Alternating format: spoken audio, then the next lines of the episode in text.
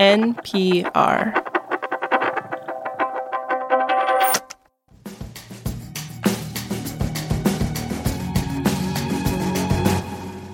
In the 1980s, Joshua Boger was a chemist for the big pharmaceutical company Merck.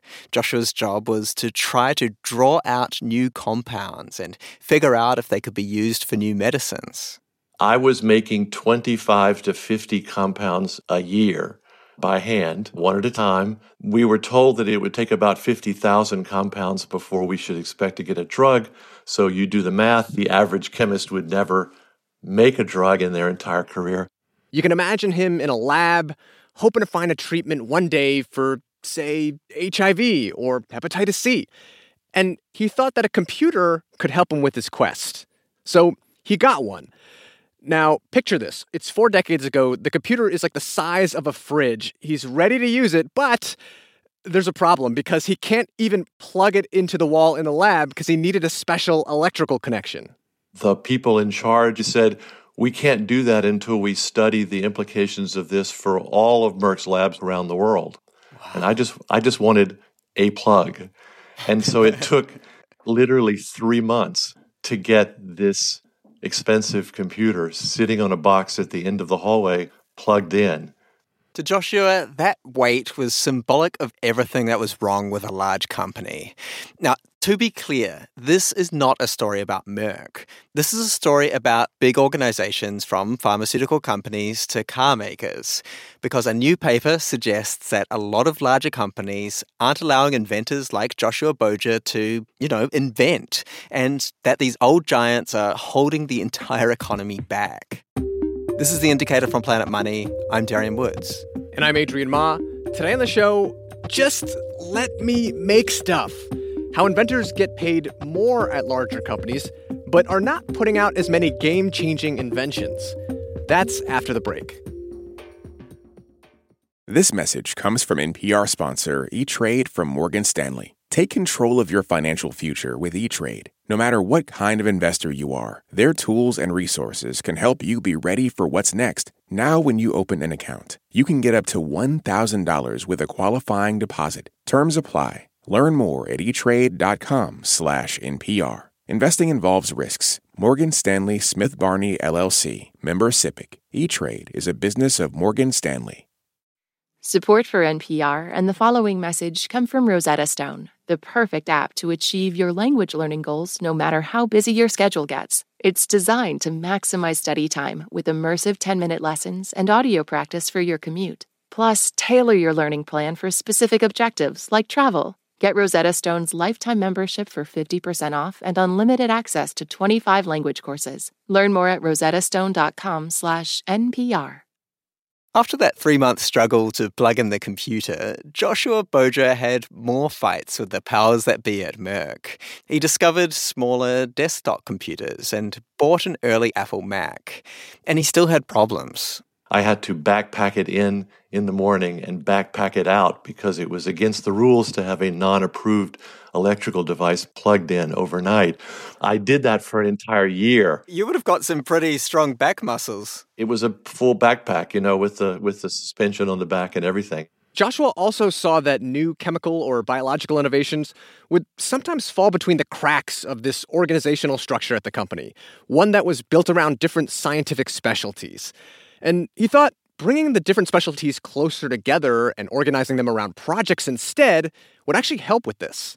But I was running into active resistance from my peers who didn't like it that I was getting all these things.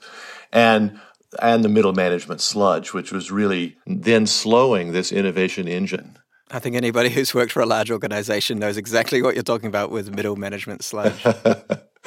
yeah, I think this is general a general feature, and it's sometimes uh, active aggression, but often just passive aggression. Soft pedaling, maybe. Just yeah, that idea sounds interesting. This we'll have to study it. We'll have to study it. In the late 1980s, though, Joshua gets a call that offers a way out of this middle management sludge. A venture capitalist called me and said, You know, you can do this faster on the outside. And I was incredulous. I had never heard of a venture capitalist. Uh, I had no idea what they did. I said, but this is very expensive. And he said, oh, money's not a problem.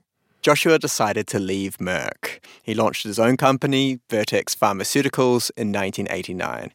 Now, this situation is a huge dilemma in business and government. You've got larger, older organizations who often have the resources and experiences to do big things.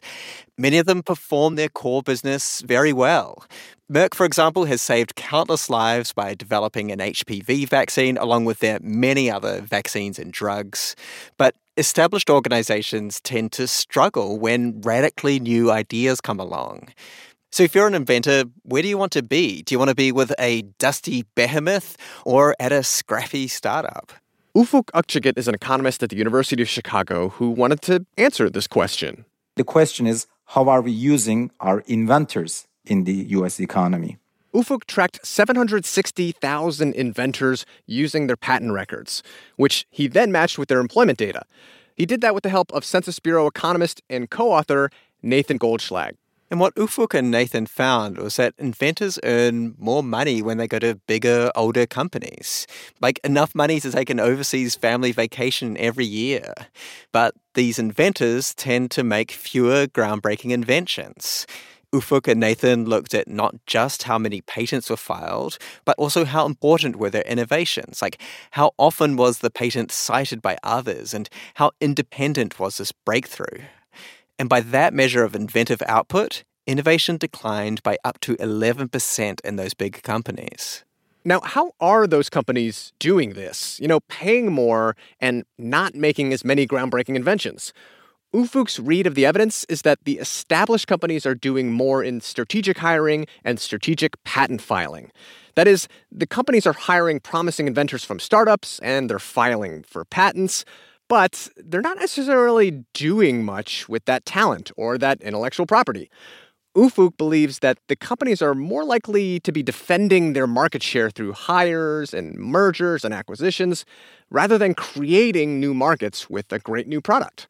As firms are gaining market power, rather than becoming more innovative, they are switching to more defensive strategies. Were you disappointed to find this? it is a little bit disappointing in the sense that we would like to make sure that the US economy is using its resources in the most effective way. But of course, firms are just trying to maximize their profit and not necessarily the social welfare. Ufuk also cites our old friend, middle management sludge. Normally, when an inventor is in a startup, typically all it takes is, you know, uh, to convince three or four people in the company to implement a new technology or, or, or take a new direction. But when you're in a large organization, getting approval uh, uh, for a project or how resources are being uh, allocated within the company, then bureaucracy definitely comes in. Ufuk thinks this could be part of the reason why Americans aren't getting more productive as fast as they used to. The US economy has been investing more and more in innovative activities. If we are investing more in R&D, we should grow faster. But that's not happening. Indeed, the opposite is happening. We are receiving less in return. Now, of course, other reasons why the US has slowing productivity growth might include regulation, low investment, and an aging population. But Ufuk and Nathan's findings help us with part of this puzzle. Because when he looked at where inventors were going to work from the year 2000 to the year 2016, Ufuk found something that really worried him we see a massive trend. The fraction of inventors that used to work for young, small businesses, it's declining drastically. Inventors and young, small companies are often trying to come up with a path breaking discovery rather than defend old turf.